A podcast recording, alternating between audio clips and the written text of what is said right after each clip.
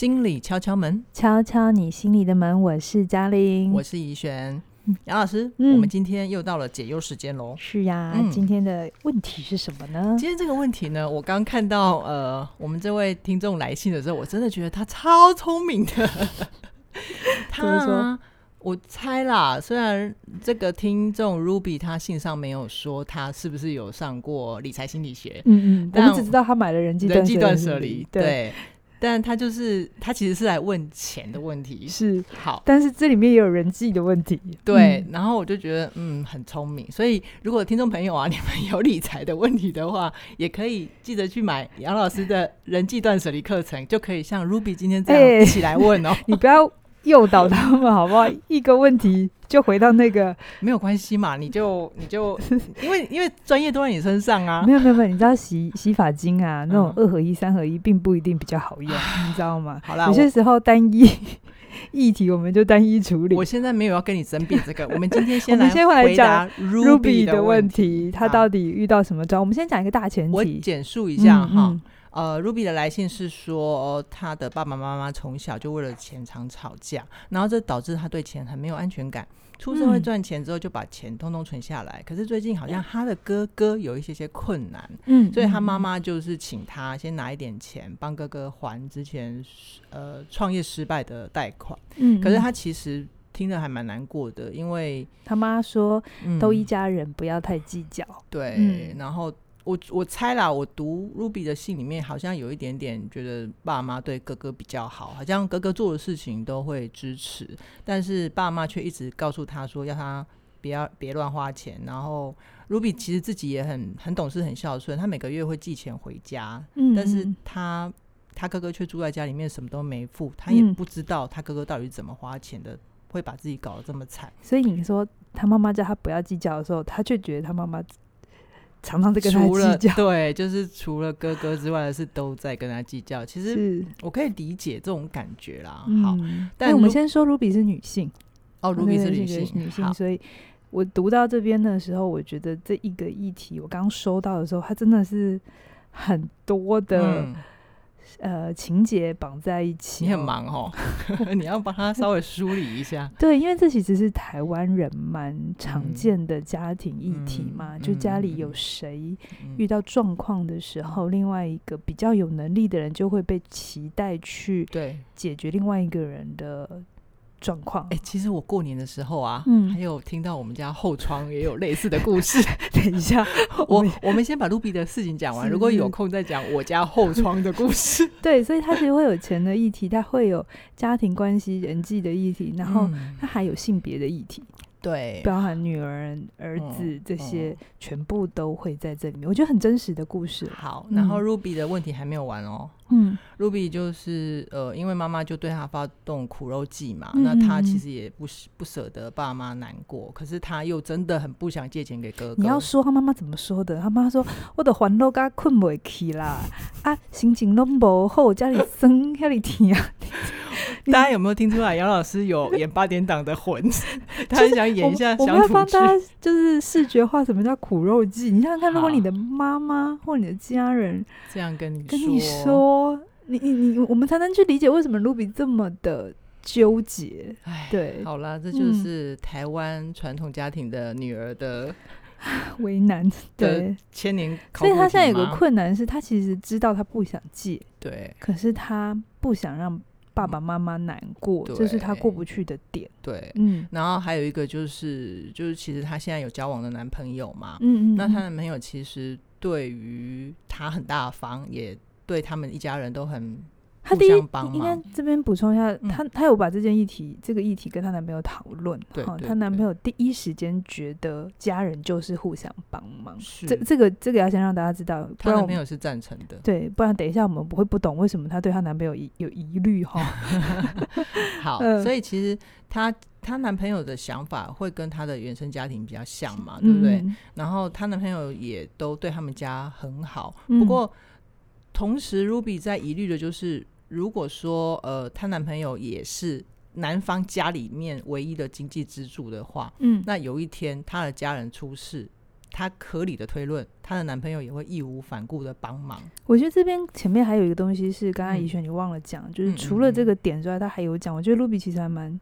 清楚，就是她不是只因为这一件小事就、嗯、就推论她男朋友怎样，而是她男朋友平常花钱也很大方、嗯、哦，坚持买名牌。对，他们其实是在这个消费的呃水准上面是有的时候会有落差的。她常常会觉得，她男朋友常常觉得要买昂贵的东西才是好，嗯、可是 Ruby 自己没有觉得要买这么贵，她觉得东西可以用就好。嗯、所以你这边可以看得出来，他们在金钱的使用上面是。嗯呃，不一不是那么的一致的，然后在于价值观上面是有落差的，对对对，对。然后这个时候再加上她男朋友对家人又这么好的时候，嗯嗯，所以她就会很多很多的担心啊，嗯嗯嗯，对。所以 Ruby 她想问的就是啊，嗯，我觉得她可能连她自己家里的问题，还有她跟她男朋友的未来的问题都一起问了啦。嗯嗯，不过她第一个问题就是，她想请问杨老师，面对这样的金钱勒索，她到底应该怎么？怎么去思考呢？好，呃，这个议题 我第一次收到的时候，我心想，哇，可以谈的东西有点多哎。嗯，嗯，我先回到关系层次的，然后我们再回到 Ruby 个人层次的哈。因为关系层次，那你要先讲金钱还是感情？金钱，今天只处理金钱，不处理感情。好好好，好，这就是我讲的那个宣普这么多二合一、三合一的时候，有的时候会功效会混在一起。好好好，嗯。我先讲，呃，事情层就是回到关系事情层次要怎么思考？是因为我在读的时候，我我觉得它有两个层次，一个是个人 Ruby 自己心里头对于财务的安全感这件事情，这个是他自己的功课。嗯、OK，因为。呃，不全然是她家人这样，还有她老公，就就是她未来未 好不一定男前男友的状态，嗯，我觉得这也反映了她个人内在跟金钱的关系，还有一些东西她没有理清，所以她会有很多的担忧。是，嗯，那回到关系层次的话，因为她今天来信是因为说家人跟她讲，对。呃，请他帮忙，对，表面上是帮忙嘛，可是他已经感觉有点到勒索的状态，嗯，对不对？呃，我觉得。Ruby 会觉得到勒索，如果他今天很清楚这件事情就是不对的，不对的就是不对的，其实他不会那么纠结，他就不会觉得被勒索，是吗？嗯，勒索，我们为什么会说一件事情成为勒索？是因为里面有你想要的东西，嗯、比如说有一个人拿走你的孩子，绑、嗯、架你的孩子，然后跟你要赎金、嗯，是因为你要这个小孩嘛？对，对不对？你才让他回来。如果你不要这个小孩，你可能会觉得耶，杨老师，你这个 这个举例好极端哦，因为。最近那个小孩不是都延长放假吗？嗯嗯、我不想爸爸妈妈会不会想把小孩丢出去，哦、你们赶快去上学。开玩笑，好，好回来，回来。所以，呃，我们我们会感觉勒索，就是因为我们有我们要的。嗯、那么回到 Ruby 的这个案例上面，嗯、我读到的哈，我读到的事情，他过不去的其实是公平跟爱。嗯哼，嗯哼，你看到他小的时候，呃，他一定很明显，他性没有多琢磨，可是他一定很明显看见得到。嗯爸爸、爸爸妈妈对哥哥跟对他的标准是不同的，是。可能哥哥有更多的自由，嗯，好，比如说像我自己青少年包容允许，我最不习惯的一件事，我知道后来这是爱，可是我其实当时我觉得我难理解，就是我出门要报告，然后很早要回家，嗯哼，然后不能随便去同学家玩，可是我哥都可以，好，我弟也都可以，就就是我清楚在，因为我是女生，这是。呃，安全上的考量，嗯，可是我觉得绝对不会只有这件事情，嗯，很有可能是，可能从小哥哥要跟家人拿钱买什么，嗯，玩具啊，嗯，或是要干嘛的，爸爸妈妈可能碎念，可是还是给钱。是，可是呃，我听到很多的故事会是，可是换成是女儿就都不行。对，女儿就会变成很下意识的觉得这些钱投资在她身上，好像将来没有。回本的空间，嗯，嗯，嗯，所以我猜这是很多年，他没有特别写他几岁，可是他可能这么多年来，二三十年来，其实这些原因都一直慢慢的累积在 Ruby 心里面了，嗯嗯嗯，就是会形形成他今天感受到勒索的原因之一嘛。对对对，是他不确定这里面，就是他他过不去的是那个公平跟爱。是，如果今天他的家人是关系很好的。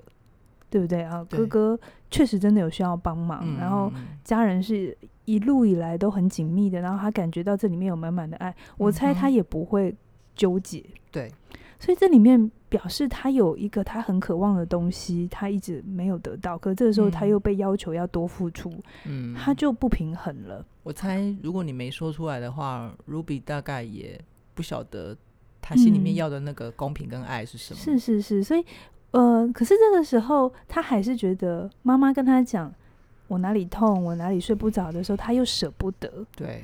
这个舍不得有包含他对母亲的爱，可是同时我也读到一个更隐微的一点是，他会不会有一个想象或有一个期待是，如果我把钱给出来了，嗯，妈妈就会来爱我了。你你知道那个很很隐微，就是很多我看到的孩子是，他一直很渴望的东西，他很努力的去给。嗯，嗯，他变得很体贴，然后爸爸妈妈很忙，所以他就很安静，把自己自己的事情做好，把功课做好。他都一直觉得，我用这个方法，我就可以换回来我要爸爸妈妈的爱或者关注。其实，我猜 Ruby 他搞不好这几年从小到大啦，嗯、他都是一直在满足爸妈的需求，才能得到爱啦。嗯嗯嗯，所以这时候他才会痛苦嘛。对，就是他理智上知道不能借，可是心理上他。好渴望，那是潜意识，好渴望。我给出去了我要的，嗯、因为我觉得 Ruby 钱对他来讲还好。嗯，如果当当然我的意思不是钱不重要，我、嗯、是说他说那个钱导致他很没有安全感。你知道吗？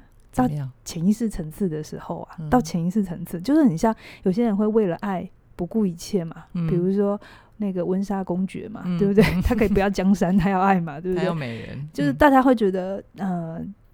权力地位很好的时候，对这个当事人不见得这么是这么大。那我我没有，我不是 Ruby 的当事人，所以我不确定。嗯、可是我觉得，我我感觉，我感觉，嗯、虽然他前面有说金钱，但他没有安全感。嗯，可是我觉得，如果真的有一天他要面对爱跟金钱的抉择，他会选择。我觉得他会选择爱。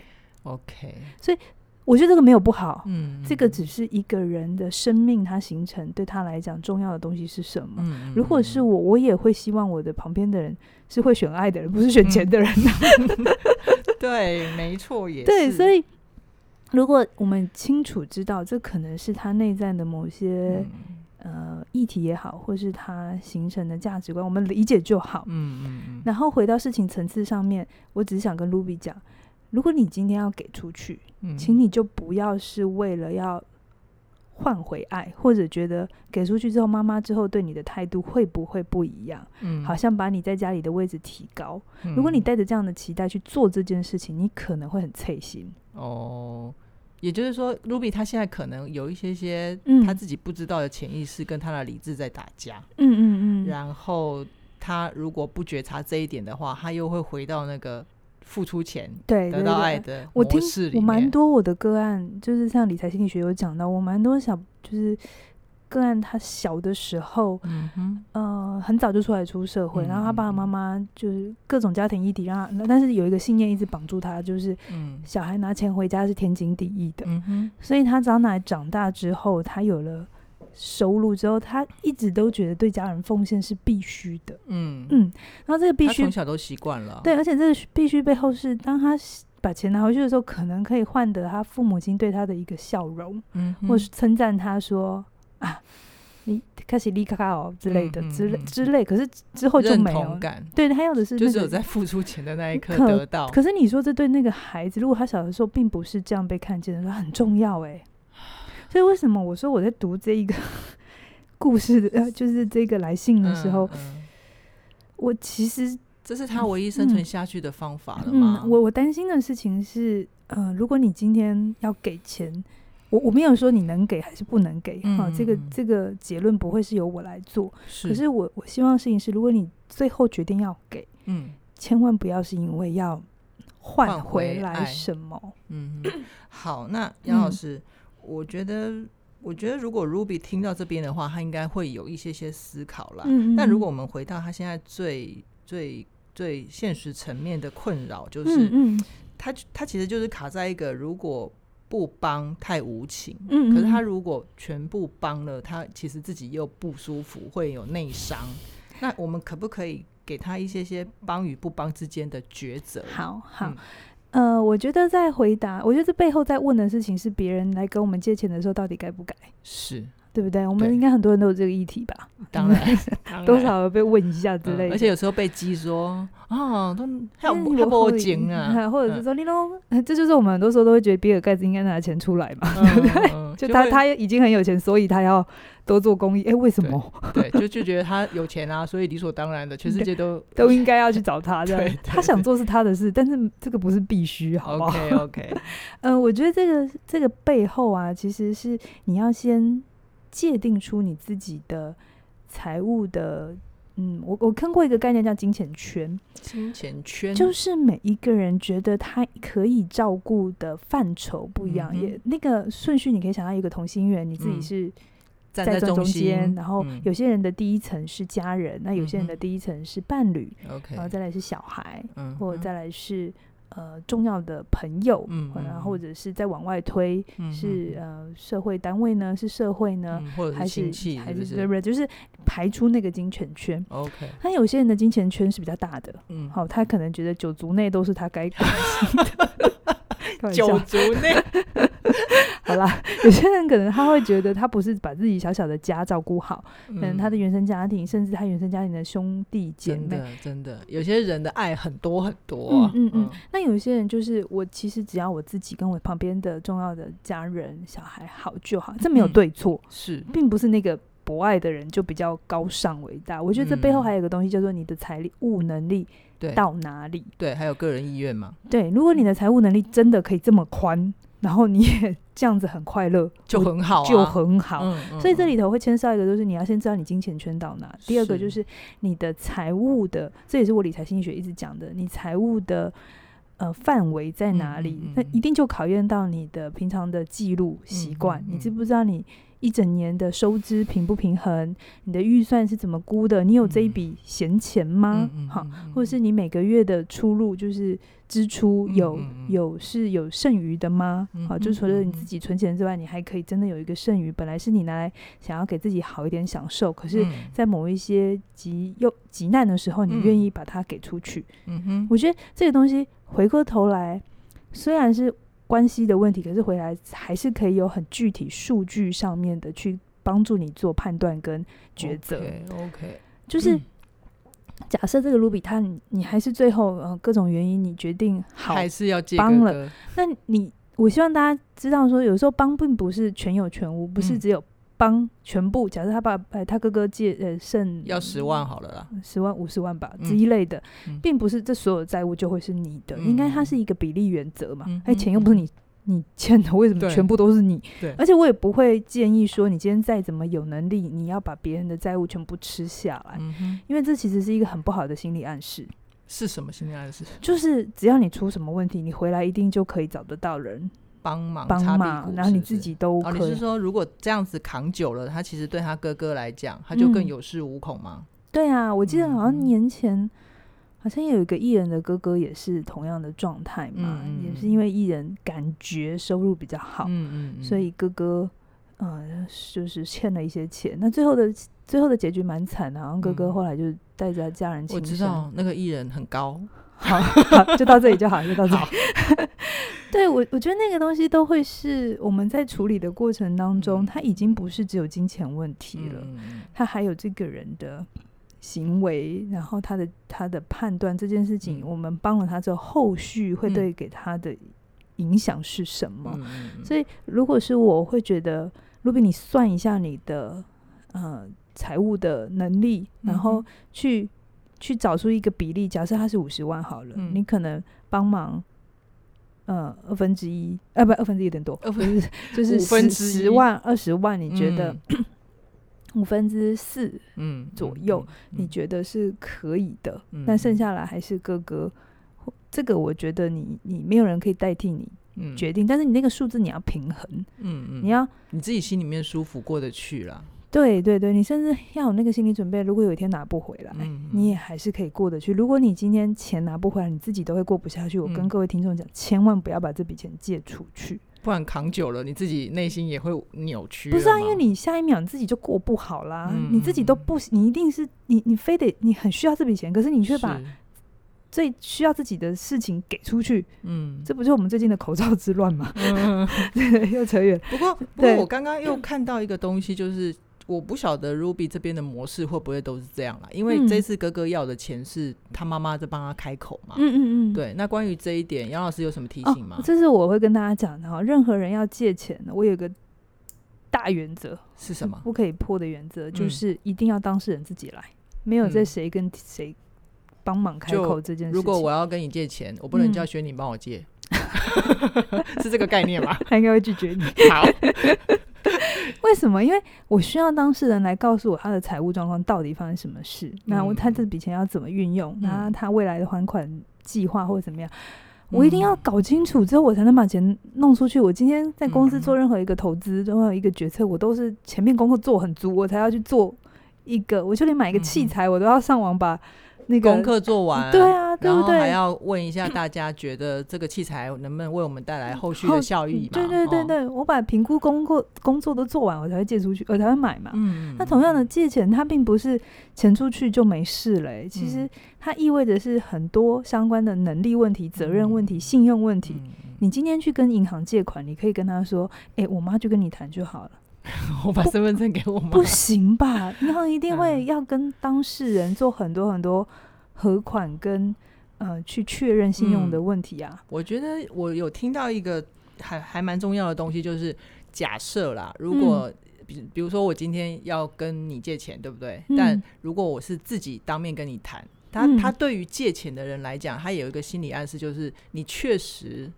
要为这件事情负责任，嗯嗯嗯，对。然后你清，你知道你，你你清楚，嗯，你清楚到底接下来你要过什么样的生活，你才能去完成这个还款的承诺嘛，对不对？对对。好，而且所以，而且要当面谈，当面谈，当面不能打电话，不能讲赖，对，当面谈，我才看得到表情啊。我我教什么的？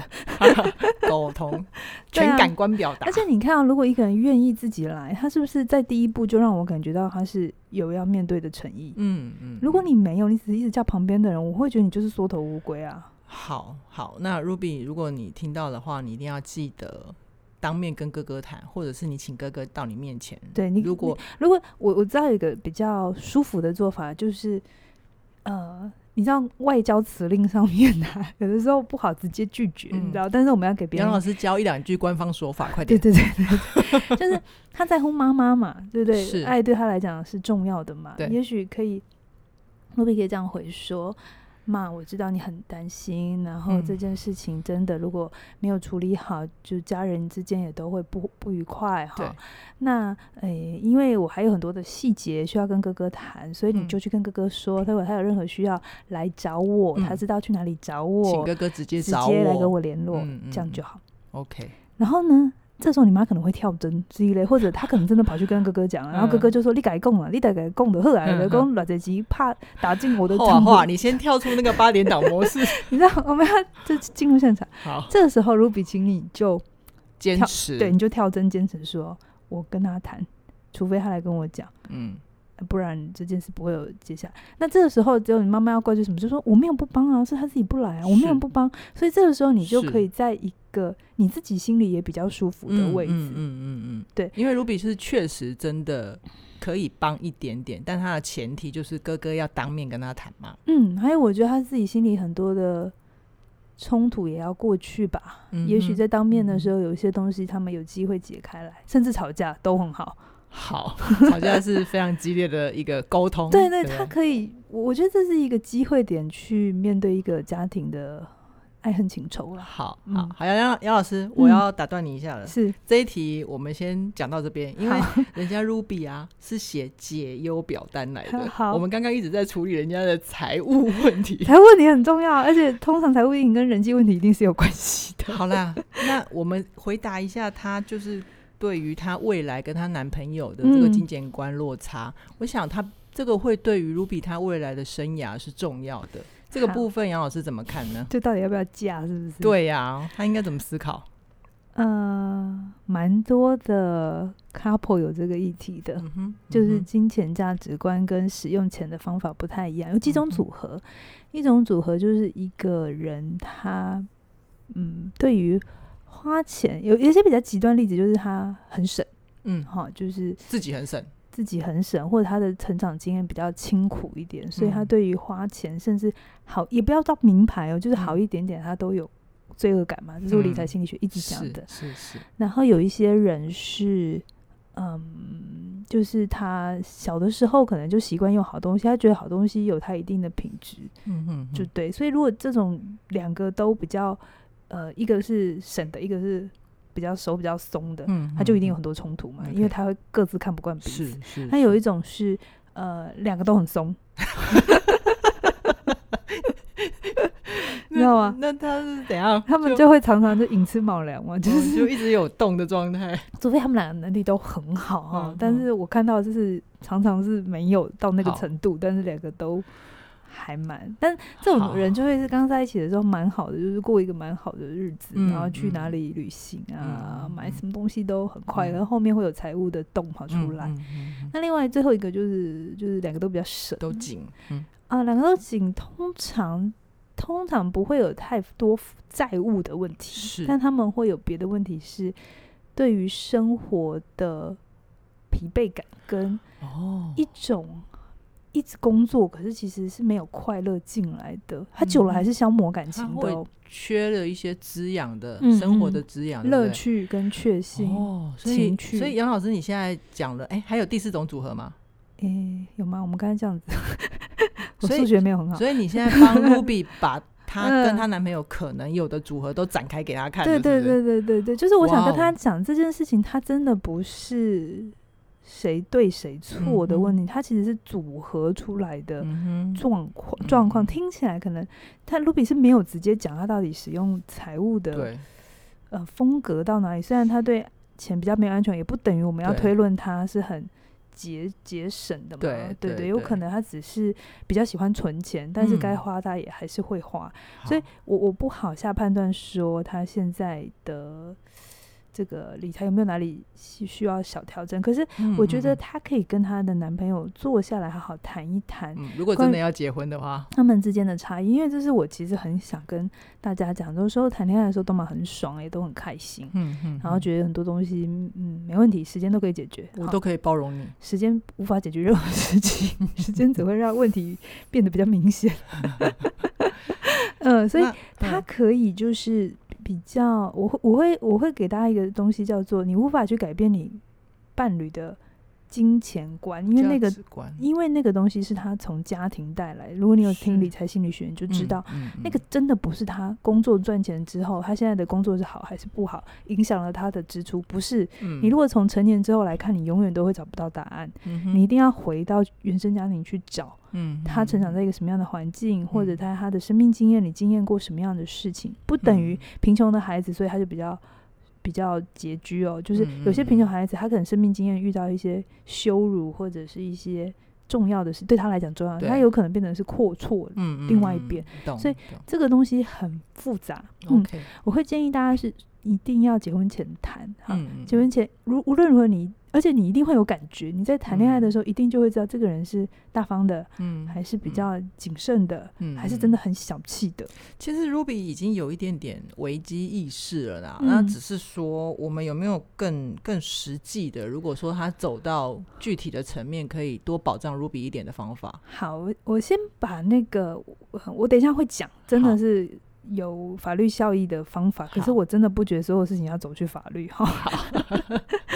嗯、呃，我觉得不管你现在是已婚还是未婚哈、嗯，呃，虽然婚前谈最好，可是婚后如果你现你现在就已经是进入婚姻，又不舒服了。然后我很多理财心理学的朋友买了之后，他有在课后，因为我们的课程可以问问题嘛，我也收到蛮多，就是我我我的另外一半就是。不配合，嗯，我说记账他不记，嗯嗯这一定有的哈。对啊，我我一定也很很理解。嗯，那这个时候我会希望你们坐下来，坐下来去说，嗯、呃，你们个人对金钱的看法。那这个时候我希望大家你要去尊重对方，如果他真心觉得这个东西是。有必要的，请你不要一直去吐槽他。比如说有呃有些人是，他就觉得省随手关灯，然后省钱，嗯、然后什么，他觉得很重要。嗯、对，但你这时候不要跟他讲说你是抠门。嗯，那有些人是觉得他这、那个只会激化冲突、啊。对对对，有些人他就觉得包包要用很久，所以他愿意花多一点点的钱买，嗯、他不要一直买便宜的，然后坏掉坏掉。那你也要去尊重他，就是两个人在谈金钱观的时候，一定是带着一个尊重的态度。是是哦，我我愿意理解你，那我你也愿意，然后我们两个找出共识的范围。嗯，可能某些东西彼此，因为不会食衣住行娱乐没有一项是有共识的嘛，对不对？这样也太惨了吧？当初是怎么结婚的？对对对，这时候你要考虑的是另一件事。好，你要找出哎，比如说。食，我们之间是两个都是随便吃就好的。嗯、那你们两个在这一块可能就会比较有共识。嗯、那比如说衣服，有一些人，比如说像凯宇老师，他就很爱买衣服嘛。嗯、你又你又偷爆人家的料了啦。那我就尊重他嘛，嗯、我就就是一笔预算给他，我也就不要管他啦，对不对？对啊、就是就是你一定要找出可以有共识跟目前还没有的。那没没有的话，你们可以各自怎么移动？嗯，双方都要移动哦，不是、嗯、不是只有谁听谁的，那一定不会愉快的。好，好。然后再来就是，如果你们真的要一起生活的，或一起养了一个家，嗯、家我会觉得，如果你们你有还是意识到两个落差比较大，你们可以一起拿出一个公积金。嗯哼，嗯，这是我之前还没结婚之前都是这样做，就是凯宇老师拿一笔钱，我也拿一笔钱，然后这就是去支用我们嗯。嗯家庭必要的开支，可能租的房子啊、水电，就是我们一起会用的这个东西，就从这里出去啊，那都公平嘛，对不对？然后剩下来私底下就是他会有他的钱，我也会有我的钱，然后我就是我自己去管好我自己的钱，我想要买贵一点的还是便宜一点，就是我自己来决定。嗯这块的话，他就可以比较有呃两个人的一起的互助支持，但同时又保留一种自己的独立性的感觉。嗯嗯。嗯，他很有弹性啊。对，这是如果你有发现，要不然就是有另外一种我也蛮常遇到的状况，就是老婆、老公或老婆就觉得哦，管钱太麻烦，我就给你管哈。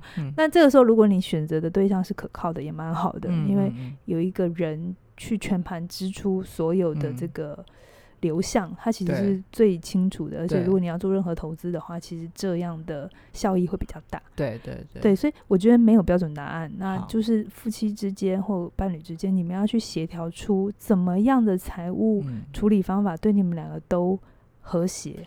嗯、因为我还是讲一个前提，钱不会取代关系，重要的还是关系，嗯、对不对？Okay, okay. 你不会因为，除非你是那种看到数字里，银行数字里有。一亿两亿就高潮的人吗？